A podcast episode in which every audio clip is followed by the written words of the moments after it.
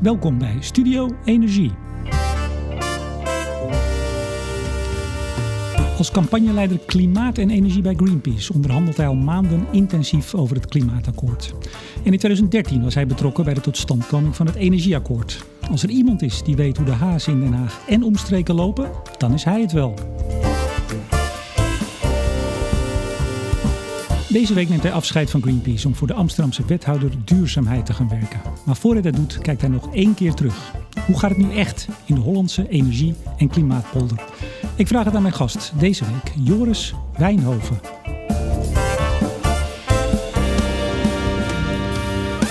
En deze uitzending wordt weer mede mogelijk gemaakt door energieleverancier De Nutsgroep, Team Energie van Bloemadvocaten en Notarissen en netbeheerder Steding. Meneer Wijnhoven, hartelijk welkom. Dankjewel.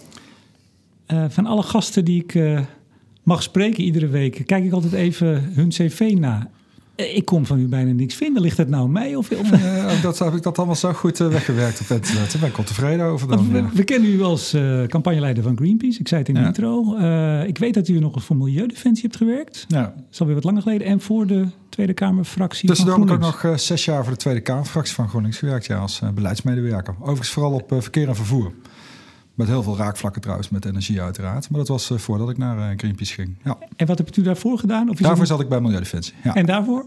Daarvoor pff, zat ik nog even bij de Alternatieve Consumentenbond, heette dat. Heb ik ook nog even gewerkt. Kijk eens aan. Ja. Heb je toch een beetje een beter beeld? Ja. Dit is uw laatste week uh, voor Greenpeace? Ja, ja.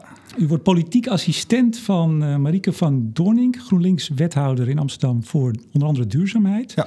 Wat doet een politiek assistent? ja, daar ben ik ook wel benieuwd naar. Nou, de politiek assistent is, uh, ik zeg gewoon het knechtje van de wethouder. Uh, zo, zo, moet je, zo moet je het zien.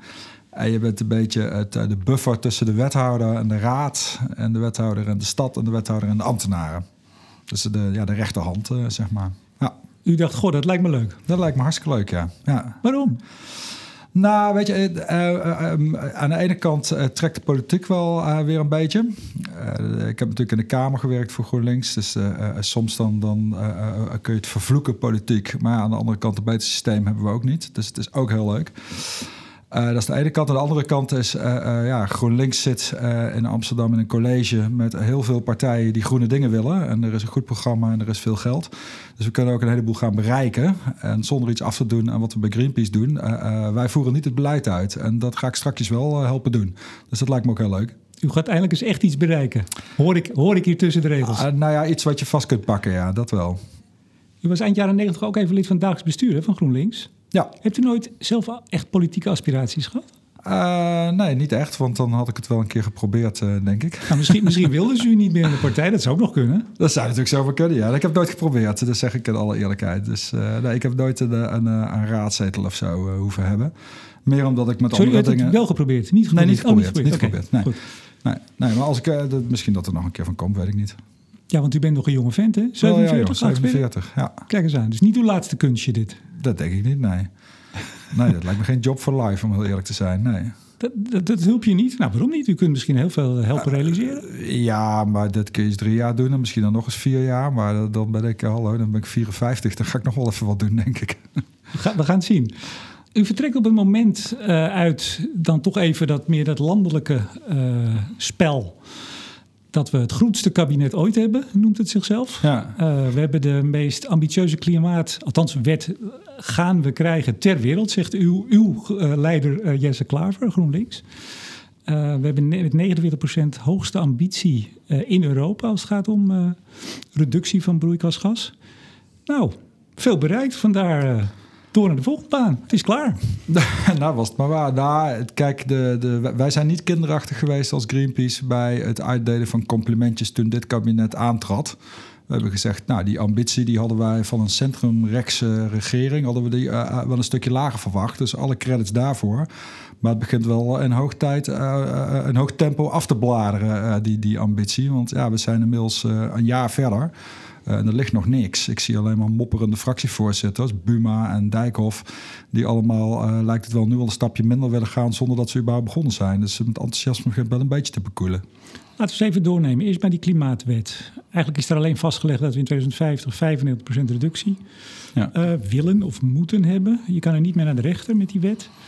Uh, tussen doel 49% 2030 is een streven geworden, is ook niet hard. Dat is toch eigenlijk helemaal geen ambitieuze klimaatwet? Uh, nee, de, de, initiatiefwet zoals die daar lag, uh, die was beter. Die was een beetje ambitieuzer en bovendien had hij een hard doel voor 2030. Dat vind ik altijd het interessantste. Hoe hard is het dichtstbij uh, geformuleerde doel? en zoals je, zoals je terecht zegt, de ambitie is omlaag en het is een streefdoel. Maar ja, ik ben ook wel zo realistisch om naar de samenstelling van de Tweede Kamer te kijken. En als de indieners GroenLinks en de PvdA hadden vastgehouden aan die uh, ambitieuze wet. Hadden ze geen meerderheid gehad, had je helemaal niks gehad. Dus dat mm. heeft er wel mee te maken. En zelfs nu nog is het heel betekenisvol. Er zijn uh, weinig landen die klimaatwetten hebben.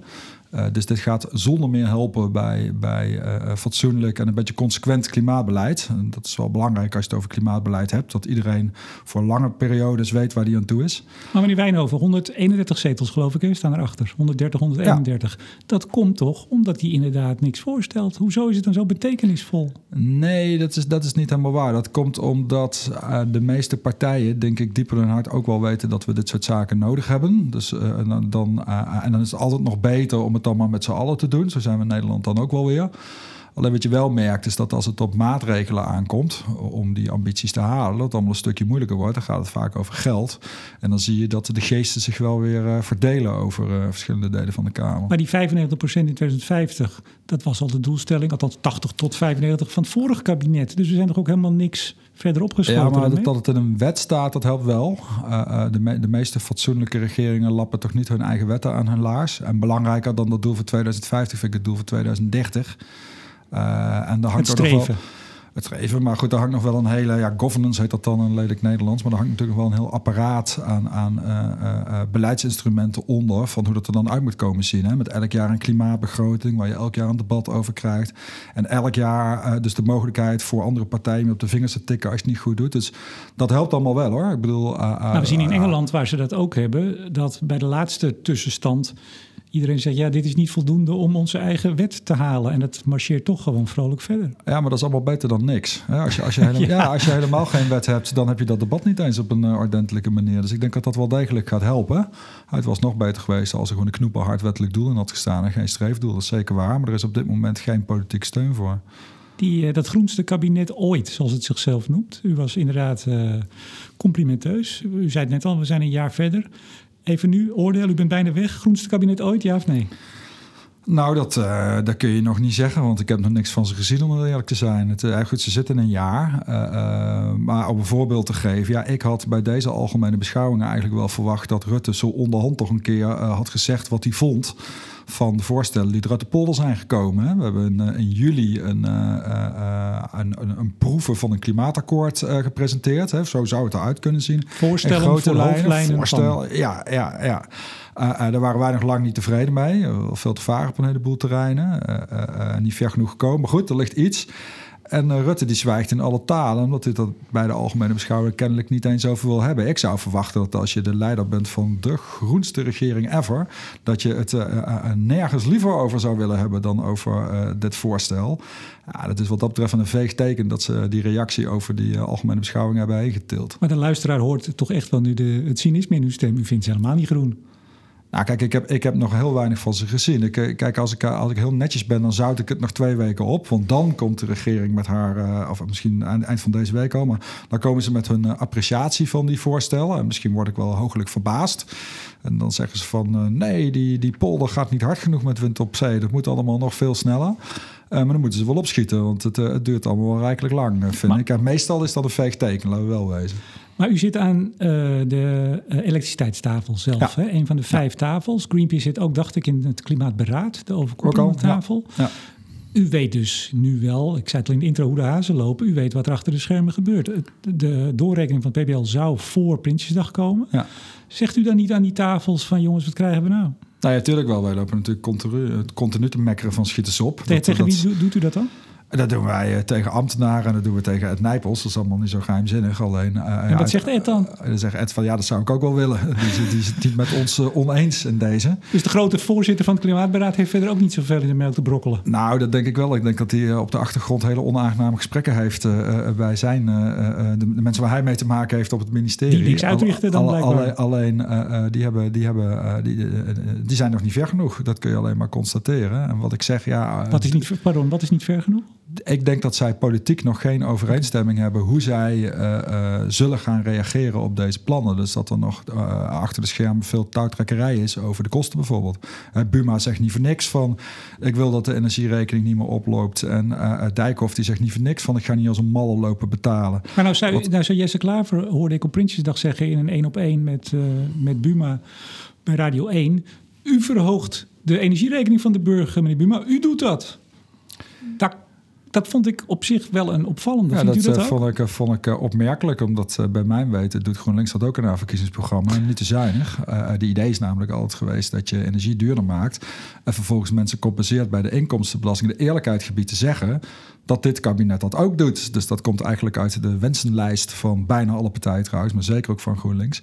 Dus uh, het gekke is alleen dat Buma zich daar nauwelijks tegen verdedigde, want die wil graag het vuurtje opstoken dat het heel erg is dat de energierekening van mensen omhoog gaat. Maar dat, dat je het omhoog moet doen. Uh, dat weet ik niet. Hij kan nee, ook maar dat was een beetje de toon. We willen wat met z'n allen, u ook meneer Klaver. Dus ja, dat kost wat. Ja, daar heeft hij een punt. Alleen ik ben bang dat bij Buma uh, het ophoudt bij wat er nu zo'n beetje ligt. En ik denk dat het in uh, de komende jaren uh, zal de energierekening, als je heel eerlijk bent, nog steeds verder oplopen. Dat moet ook. Alleen je moet mensen die weinig te besteden hebben natuurlijk wel compenseren. Je kunt mensen die geen, geen cent hebben, geen nagel hebben om aan een gat te krabben, die kun je niet eindeloos blijven belasten voor gas. Dus die mensen moet je compenseren. En je moet de sterkste schouders de, zware last, de zwaarste last laten betalen. Dat geldt zeker natuurlijk ook voor bedrijven. Niet omdat het nou, uh, ik zeg maar weer even uw uh, politiek leider is, Jesse Klaver, maar het feit dat GroenLinks uh, zo reageert, je ziet ook bij de SP, hè, we willen heel veel, we willen toch die opwarming van de aarde redden, heel ambitieus, maar het mag de burger eigenlijk niks kosten, het moet allemaal naar de industrie. Hoe reëel is dat frame wat op dit moment gezet wordt door een groot deel van de Kamer? Nou, ik, ik, kijk, de, de, de Kamer is het uh, slechts over één ding eens. Dat is namelijk dat lusten en lasten een heel belangrijk thema zijn. Maar waar de Kamer het uh, uh, diepgaand over oneens is, is de vraag waar de rekening dan precies wel terecht moet komen. En het gaat er volgens mij niet eens om dat wij als samenleving niet moeten, niet moeten of niet moeten willen meebetalen aan de omslag in de industrie. Daar ben ik namelijk hartstikke voor. Alleen de industrie moet daar vervolgens ook aan meebetalen. Dus je moet de voorlopersindustrie, die moet je helpen de voorlopers in de industrie. Maar vervolgens moeten de belastingpotten die moeten wel gevuld blijven. En daar moet de industrie natuurlijk ook flink voor aangeslagen worden. Anders gaat het gewoon niet lukken. Maar dat beeld dat, dat burgers eigenlijk niks zouden moeten hoeven betalen. Dat is toch ja, niet dat, bestaat, dat bestaat niet. Want de energietransitie die gaat, eh, vind ik trouwens een rot woord. Maar de omslag naar schone energie kan ik beter zeggen. Die, uh, die, die gaat tussen de 1 en de 3 procent van het bruto nationaal product ongeveer kosten.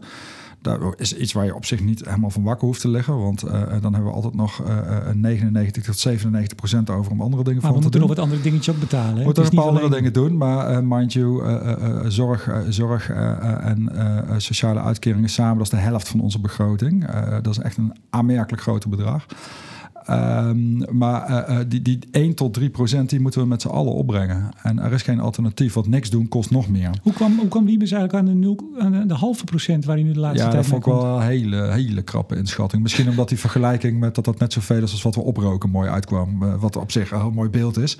Maar volgens mij uh, rekent hij dan wel erg krap. Daar ga je het niet van redden. Maar, maar, maar, krap, het is toch een beetje raar. Hij begon vorig jaar, volgens mij bij zijn eerste optreden in de Kamer als minister, zei hij inderdaad die 1 tot 3 procent BBP. En nu ja. zijn we eens op een half. Dat kan, ja, misschien kan heeft hij minder haast gekregen. Dan wordt het natuurlijk minder per jaar. Maar uh, uh, eerlijk gezegd lijkt me dat echt te weinig. Daar gaan we het niet van redden. Die, negen, die 49% reductie 2030, dat is het doel geformuleerd in uh, het regeerakkoord. Nou, ik weet niet of u daarbij was, een bijeenkomst met premier Rutte in Den Haag op 4 juli. Uh, bij Publieke Zaken, het kantoor. Daar ja, zei ja. de premier, u was daarbij? Ja. ja.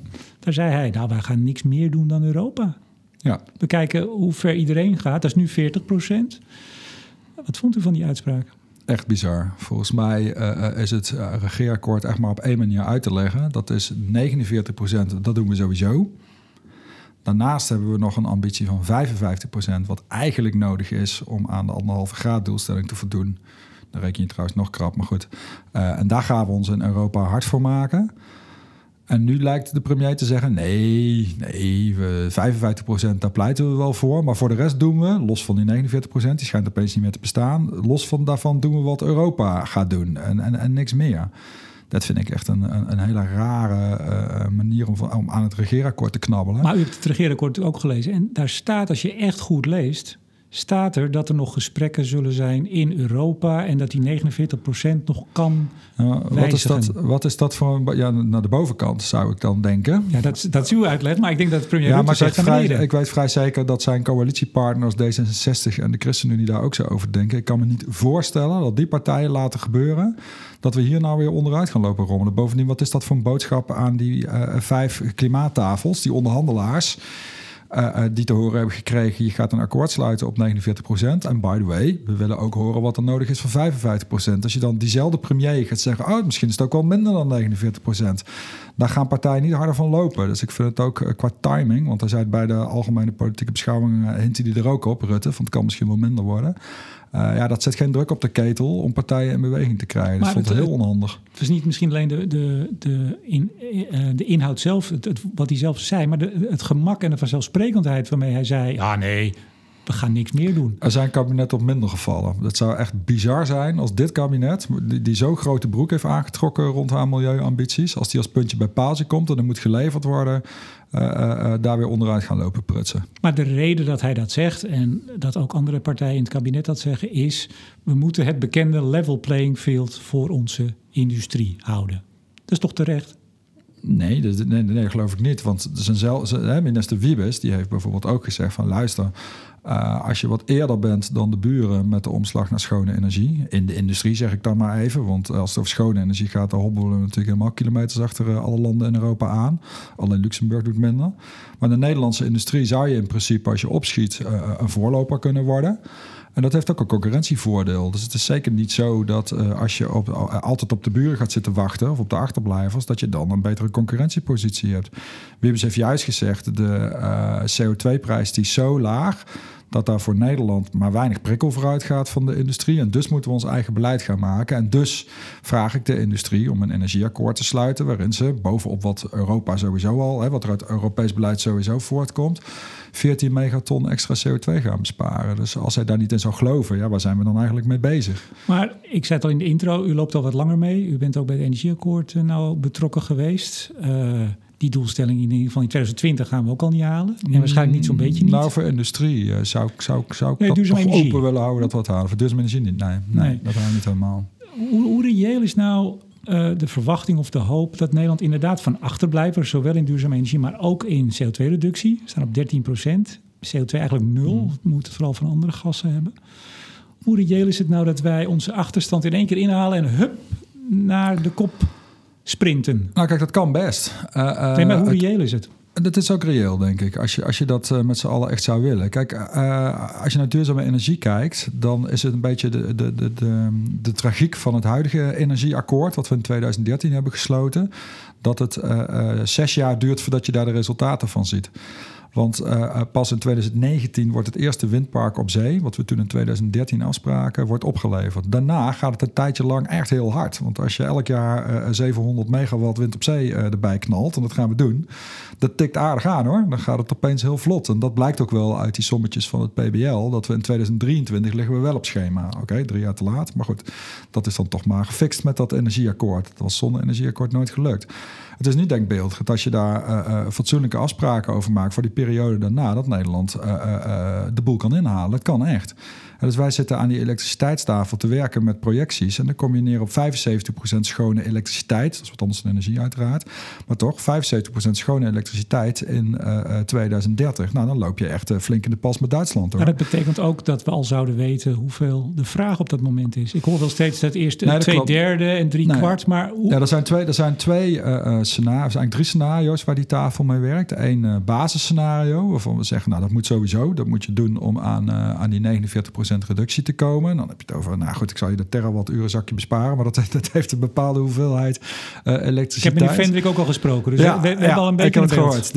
Nou, en dan, dan, heb, dan heb je een, uh, een variant waarin er wel degelijk meer vraag uit de industrie loskomt, hè, waarbij de industrie dus voor een, een, een flink tempo van het gas overgaat op elektriciteit. En dan is er nog een soort wensscenario met wat moet je doen voor 55% Nee, natuurlijk weet je niet alles.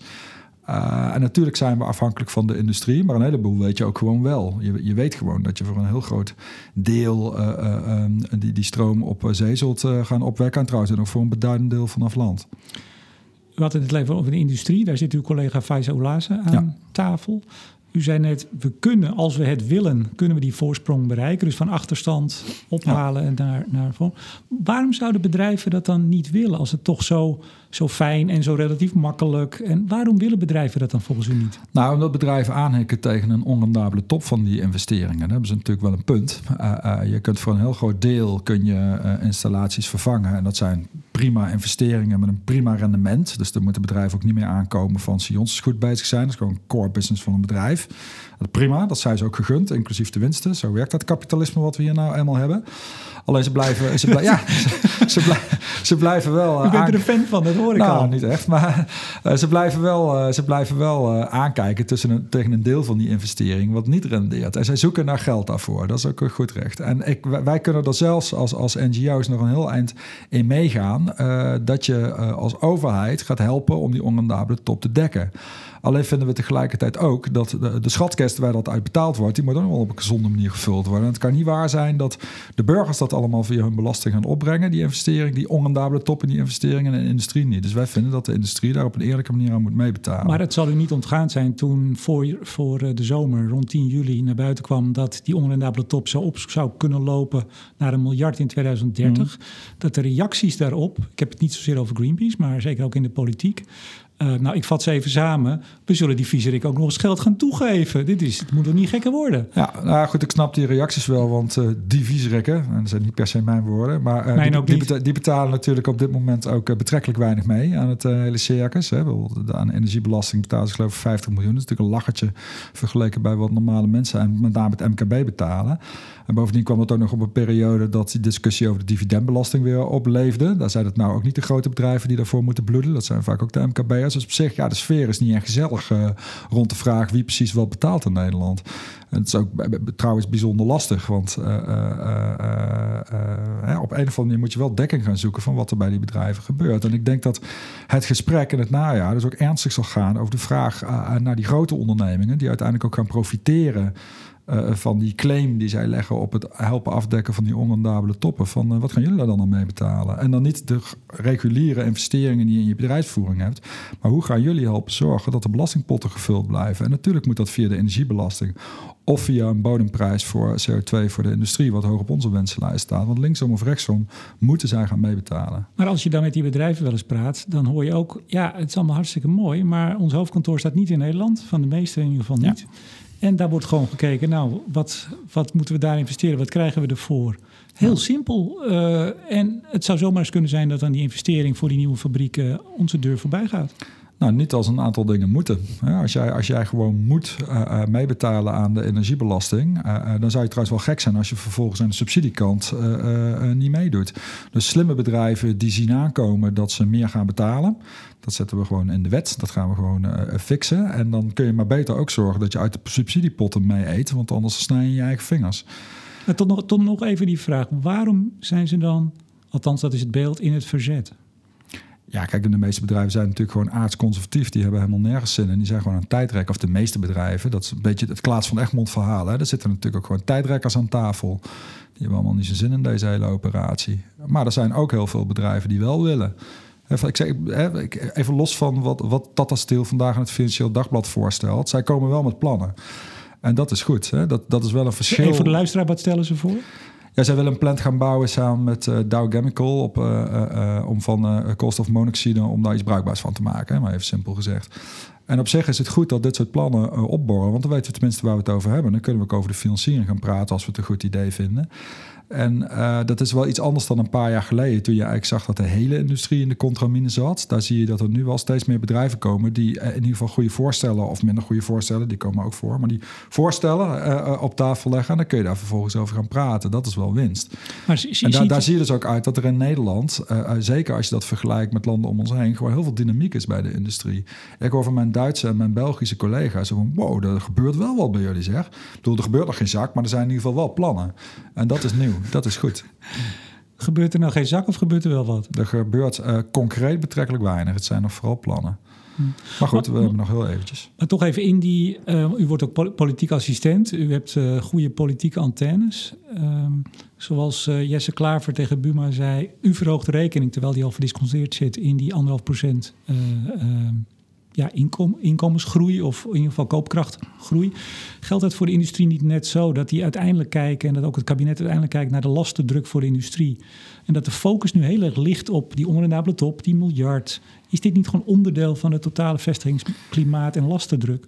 Nou ja, goed, ik zeg altijd van, van als je kijkt hoeveel redenen als je bedrijf al niet hebt om in Nederland te gaan zitten. Nederland staken bijna nooit. In Nederland zijn alle belastingen bij elkaar opgeteld echt heel aantrekkelijk voor bedrijven. Alle expats die vechten om in Nederland uh, te mogen werken. Want we hebben hele fijne steden met culturele voorzieningen. Nederland ligt super strategisch, is super goed bereikbaar. Er zijn echt ontzettend veel redenen voor uh, grote bedrijven om hier te zitten. Nog los van het feit dat je al die plans niet onder je arm meeneemt naar het buitenland. Er staat voor miljarden gewoon in installaties. Dus uh, ik denk niet dat bedrijven zomaar wegrennen als de energiebelasting een beetje omhoog Niet zomaar, maar ze kunnen wel op een gegeven moment stoppen met investeren natuurlijk. Ja, maar dat doen ze eerlijk gezegd toch wel als het hier niemand zien zitten. Dat, daar zijn ook voorbeelden van geweest, van een Aldel of zo. Dus daar, daar is toch een kruid tegen gewassen. Dan moet je je vervolgens ook gewoon een bal vandaan trekken. Die industrie die zijn sowieso verloren. Je moet kijken naar wat levensvatbare industrieën willen. En ik, ik denk dat er nog steeds een heel goed verhaal is waarom je in Nederland voorop zou moeten willen lopen. En ik denk ook, dat weet ik trouwens ook gewoon van bedrijven die daar wel degelijk voor in zijn.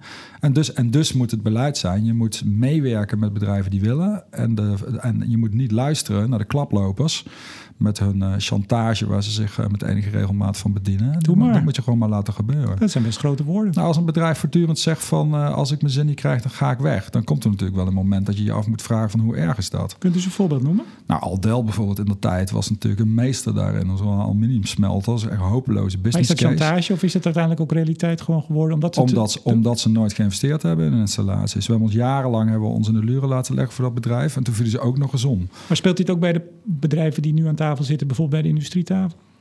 Nou, er zijn wel bedrijven waar ik uh, meer mee op heb dan met andere. Ja, ik ga nou geen namen noemen, dat helpt niet bij onderhandelingen. Maar het is natuurlijk geen geheim dat sommige bedrijven harder willen lopen dan anderen.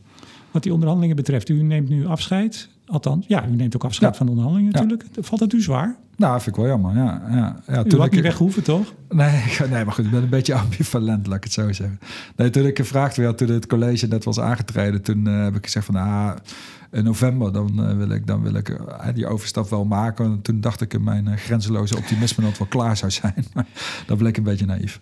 U hebt onlangs een bijeenkomstje georganiseerd voor pers. Ik mocht daar ook bij zijn op een boot. En daar schudde u in razend tempo even de, de pijnpunten voor Greenpeace. Of althans de, de moeilijke punten van de vijf tafels uit de mouw. Mm -hmm. um, wat is nou, want we gaan ze even niet allemaal doornemen. Wat is nou toch het heikele punt waar u de komende maanden toch met bovengemiddelde belangstelling nog naar zult kijken vanuit Amsterdam? Nou, ik denk dat, niet specifiek vanuit Amsterdam, maar ik denk dat een van de, van de uh, onderwerpen die weinig aandacht heeft gehad tot dusver is wel de enorme claim die er op verschillende tafels wordt gelegd op biomassa. En de gedachte dat je uh, links en rechts op de wereld wel bomen om kunt hakken om naar Nederland te halen, om daar vervolgens uh, hier dingen mee te doen. Geen goed idee hoor ik al in uw nou, Zeker niet in de mate waarin daar op dit moment een claim op wordt Maar in Scandinavië doen ze dat al jaren. En daar blijkt toch volgens mij uit bijna alle rapporten dat het echt sustainable is. Dat ze daar wel die cyclus weten te sluiten en er toch vrij veel biomassa uithalen. Nou, je zegt het. Dat, dat lukt misschien inderdaad wel als je een enorm groot land hebt met een hele kleine energiebehoefte. Zweden of zo. Waar ze natuurlijk bij niet zoveel maken. En uh, kan toch een beetje in ontzettend veel ruimte hebben om uh, bomen neer te zetten. Nou, kan, het is ook niet zo dat er helemaal niks kan. Alleen de claim die er nu vanaf verschillende tafels wordt gelegd, die is veel en veel te groot. En trouwens, dat zeggen onze eigen planbureaus ook. Die zeggen van er is zo'n vraag naar duurzame biomassa en nog zo'n verschrikkelijk pieterpeuterig aanbod dat je dus aan het overvragen bent. En dat is dus niet reëel. Het is al een tijdje stil over CCS, valt mij op. Daar dat is goed ook, want we hebben, we hebben een, een uh, joint fact-finding hebben we afgesproken met het bedrijfsleven. Dus wij hebben gezegd, kijk, dit, deze techniek ligt op tafel. Wij zijn er heel sceptisch over. Uh, uh, ten eerste zien we het nut er niet altijd van in en ten tweede zitten er ook nadelen aan. En we zijn ook nog eens bang dat uh, de kosten veel te positief worden voorgesteld. Dus ja, overtuig ons maar eens uh, in welke sectoren dat dan noodzakelijk is. Uh, en waarom dat een beter alternatief zou zijn dan andere technieken. En dat proces, dat is nou net bezig. Dus dat kunnen we maar beter even laten gebeuren. Hè. Je moet een broedende kip niet storen, heet dat. Maar voordat die kip ging zitten, bracht u toch alweer een eigen rapport uit... waaruit bleek dat CCS toch eigenlijk wel helemaal niet zo'n goed plan was. Dat klopt. Wij hebben, wij hebben wel onderstreept richting industrie waar ons gebrek aan enthousiasme uit voortkomt. Net zo goed als dat de industrierapporten naar buiten brengt waarin ze victorie kraaien over uh, dit ei van Columbus. Is dat zo? Ja, dat zeg je wel eens wat terug, nietwaar? Maar ik, ik kan even zo snel geen rapport voor de geest het, halen. Het plan van, het, van, van de regio Rotterdam eh, met het Partels-project, dat is een en al CCS. Hmm. Dus wat er uit die regio komt. Dat is niet zo gek, want die raffinaderijen die hebben natuurlijk niet echt heel veel uh, betere ideeën dan de CO2 die ze in hun proces uh, geproduceerd wordt, maar onder de grond proppen. U hebt, u hebt geen hoofdkantoren meer bezet hè, de afgelopen maanden, wat u in 2013 nog wel uh, deed, dacht ik.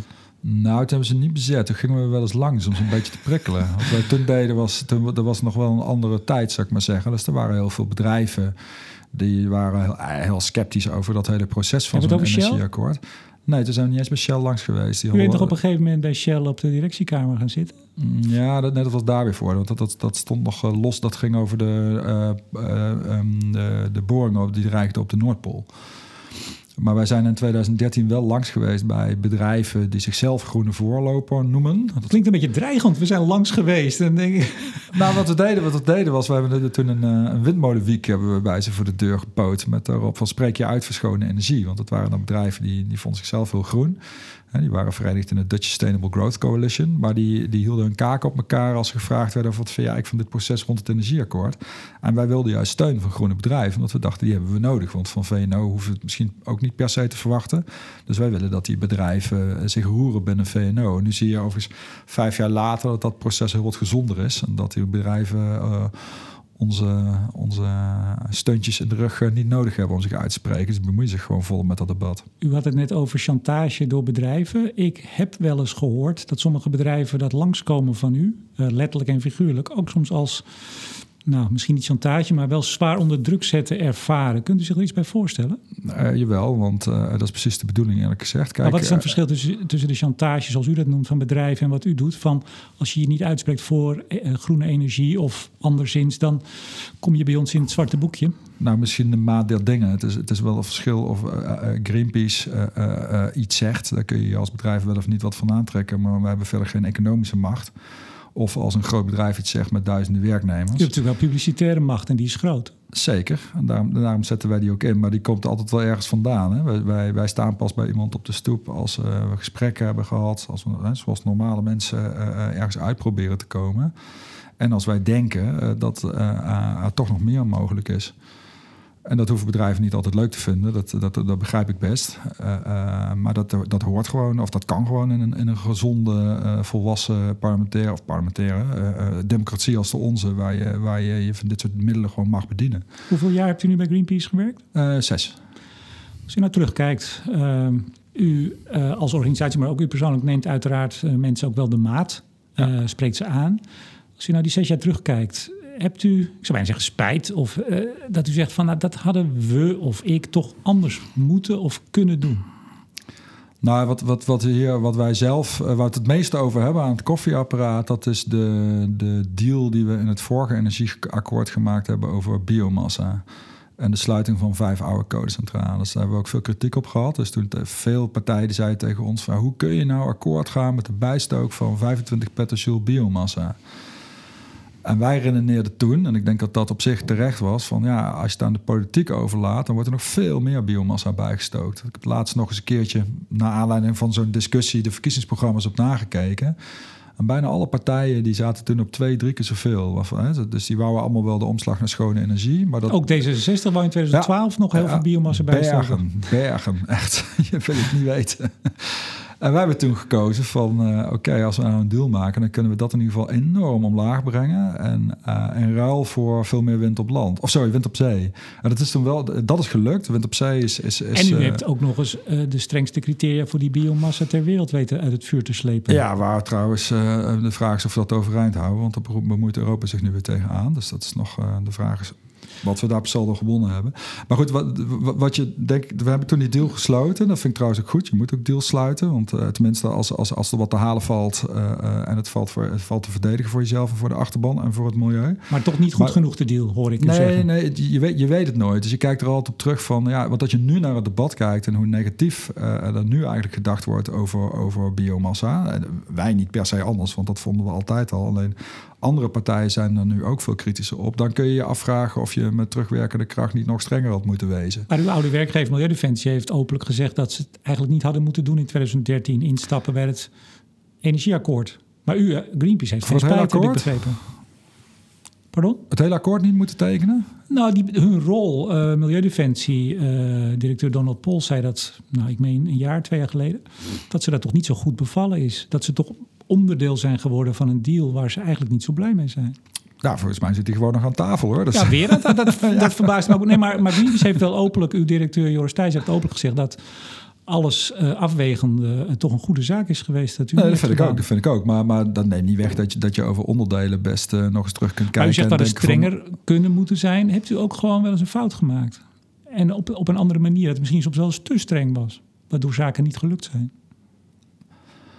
Um, ja, dat zou een beetje, een beetje rabiaat zijn zeggen. Ik maak nooit fouten, natuurlijk wel. Maar uh, de vraag is uh, de, de, de, eventjes of ik nou in het kader van het energieakkoord kan noemen dat ik zeg van... Nou ja, ja wel, wel. Uh, wij, zijn, wij zijn bijvoorbeeld um, heel lang meegegaan in het idee van een energieprestatiekeuring. Ja, dat is misschien een beetje technocratisch, maar voor het midden- en kleinbedrijf heel relevant. De gedachte was, je hebt de milieubeheer in Nederland... Behoudens de grote industrie moeten alle bedrijven in Nederland die moeten zich daaraan houden. En uh, daar staat eigenlijk in dat elke investering die je doet, die zich in vijf jaar kan terugverdienen, in termen van klimaat, die moet je nemen. Dus, dus bijvoorbeeld ledlampen, die moet je indraaien, want die verdienen zich gewoon in vijf jaar terug. En die wet is prima. Ja, Alleen die wordt super, super slecht gehandhaafd. Ja. Althans, de meeste gemeentes die gooien echt met de pet na. Dus er blijft heel veel milieurendement liggen. En toen hadden we bedacht van, gaan we een systeem opzetten waarbij uh, bedrijven zich uh, verplicht moeten laten keuren, een energieprestatiekeuring. En daar heeft het bedrijfsleven toen ook voor getekend. En we hebben, ja, ik denk wel vijf jaar lang lopen onderhandelen, lopen soebatten met het Rijk en, en, en uh, die bedrijven. En eigenlijk hebben ze zich eronder uitgedraaid. En ik denk dat wij daar naïef in zijn geweest. Dat wij dachten van, nou, we spreken dat af en dan komt het wel goed. Ben je niet streng genoeg geweest? Nou ja, kijk, wij hebben vaak de reputatie van dat we iedereen uh, meteen naar de keel vliegen. Maar uh, dit is een voorbeeld waarvan ik zeg dat hadden we juist veel eerder moeten doen. Dat hebben we eigenlijk uh, laten lopen. Er ligt nou een van de half zacht systeem. Dat gaat allemaal veel te weinig opleveren. Terwijl het is gewoon super redelijk. Met je auto moet je ook elk jaar de APK. En dan ga je zorgen dat die auto een beetje aan de huidige milieunormen voldoet. En dat hele idee dat je dat met kleine bedrijven ook doet, is eigenlijk een heel goed idee. Maar dan moet je het wel verplichten. En dat is er nooit van gekomen. Wanneer begint u als politiek assistent? Uh, eh, 1 november. Ik heb een uh, vier weken om zonder te overdenken en dan, uh, dan ga ik aan de slag. Nou, als ik dat zo hoor, hebt u er heel weinig. Nou, dat wil ik niet zeggen, maar ik hang niet alles aan de grote klok. Hè? Dat vind ik dan weer jammer. Um, bent u in die maand nog beschikbaar want, de, voor de onderhandelingen? Want u hebt natuurlijk heel veel kennis. U wie is uw opvolger? Uh, Volkert Vintkes, die gaat mij aan de elektriciteitstafel opvolgen. Mag dus... die de komende maand uh, ja, veel die, mailen, die, die, appen en bellen? Mag, die mag bellen, ja. ja. Dat gaat hij ook doen, denk ik. Dus ik, ik denk nog niet dat we u echt uh, niet meer zien. Althans niet officieel, maar wel op de achtergrond bij de onderhandelingen. Nee, nee, nee, nee daar moet ik verder niet mee. Maar als er iemand van mijn eigen club om advies vraagt, dan neem ik natuurlijk wel op. Ja. Gaan we het redden, dat akkoord? Komt er een akkoord, laat ik het zo zeggen? Nou, daar hoop ik echt heel erg. Omdat uh, je er eerlijk gezegd uh, niet aan moet denken... Uh, en wat voor shit je terechtkomt als je geen akkoord sluit. en, hoe groot achter die kans? Ja, dat, weet ik, dat weet ik niet. Kijk, een, op een aantal tafels zijn we best ver. Hè? Met name elektriciteit en de gebouwde omgeving. Daar ligt al behoorlijk veel. Bij de industrie ligt nog veel te weinig, maar daar zie ik het nog wel voor me. En dat geldt ook wel voor mobiliteit. Landbouw ben ik veel pessimistischer over. Daar, daar, zijn de boeren veel te comfortabel in de positie. wij praten niet over de krimp van de veestapel, want dat hoeft toch niet van de minister. Dus dat is een. Uh, dat, hoeft niet van CDA en uh, ChristenUnie. Ja, en de minister die is van de ChristenUnie. dus er staat veel te weinig druk op de ketel. Dus ik, ik, ik zie nog steeds en aan al die tafels zie ik wel dat er echte serieuze ommekeren denkbaar zijn en dat die ook binnen handbereik zijn. Dat hoop ik ook oprecht omdat het alternatief is dat alles weer bij de politiek terechtkomt. En daar ben ik op het moment gewoon niet zo razend optimistisch over. Want uh, de regering heeft wel mooie ambities. Uh, maar ik zie nog niet 1, 2, 3 dat zij het nou gaan fixen als de polder er niet in slaagt. Maar we, we begonnen het gesprek eigenlijk over die algemene beschouwingen. Waarin inderdaad CDA en VVD toch wat duidelijk terugtrekkende bewegingen lijken te maken. Is het voorstelbaar dat er gewoon geen akkoord ligt op 1 januari? Ik moet er niet aan denken. Maar ik vind het ook niet nodig, omdat op een gegeven moment uh, moet er ook druk op de ketel. Hè? Je moet op een gegeven moment als minister zeggen: geachte dames en heren, als jullie er over één week niet uit zijn, dan ga ik het echt doen. En dan ga ik ook vertellen wat ik ga doen. Uh, en dan moet hij dat gewoon formuleren. Maar dan moet die minister wel steun hebben van. Ja, dan moet hij dan wel gefixt hebben. Maar ja, weet je, de kabinetsambities zijn echt die van hun. Dus het, het, het is ook een beetje obligaat, vind ik, hoe Buma met name, maar ook Dijkhoff nu op de rem trappen. Ja, wat nou? zij doen net alsof die groene ambities hun overkomen zijn. Dat is hun regeerakkoord. Zij hebben dat opgeschreven. Zij waren het groenste kabinet ooit. Laat het even zien, zeg. Joris Wijnhoven. Nu nog campagneleider Klimaat en Energie bij Greenpeace. Binnenkort dus politiek assistent van de Amsterdamse wethouder Duurzaamheid. Hartelijk dank voor dit gesprek. Graag gedaan. Bedank ook deze week weer energieleverancier De Nutsgroep, Team Energie van Ploemadvocaat en Notaris en netbeheerder Stedin voor het mogelijk maken van deze uitzending. En uiteraard bedank ik jou, beste luisteraar, voor het luisteren. Mijn naam is Remco de Boer. Graag tot volgende week.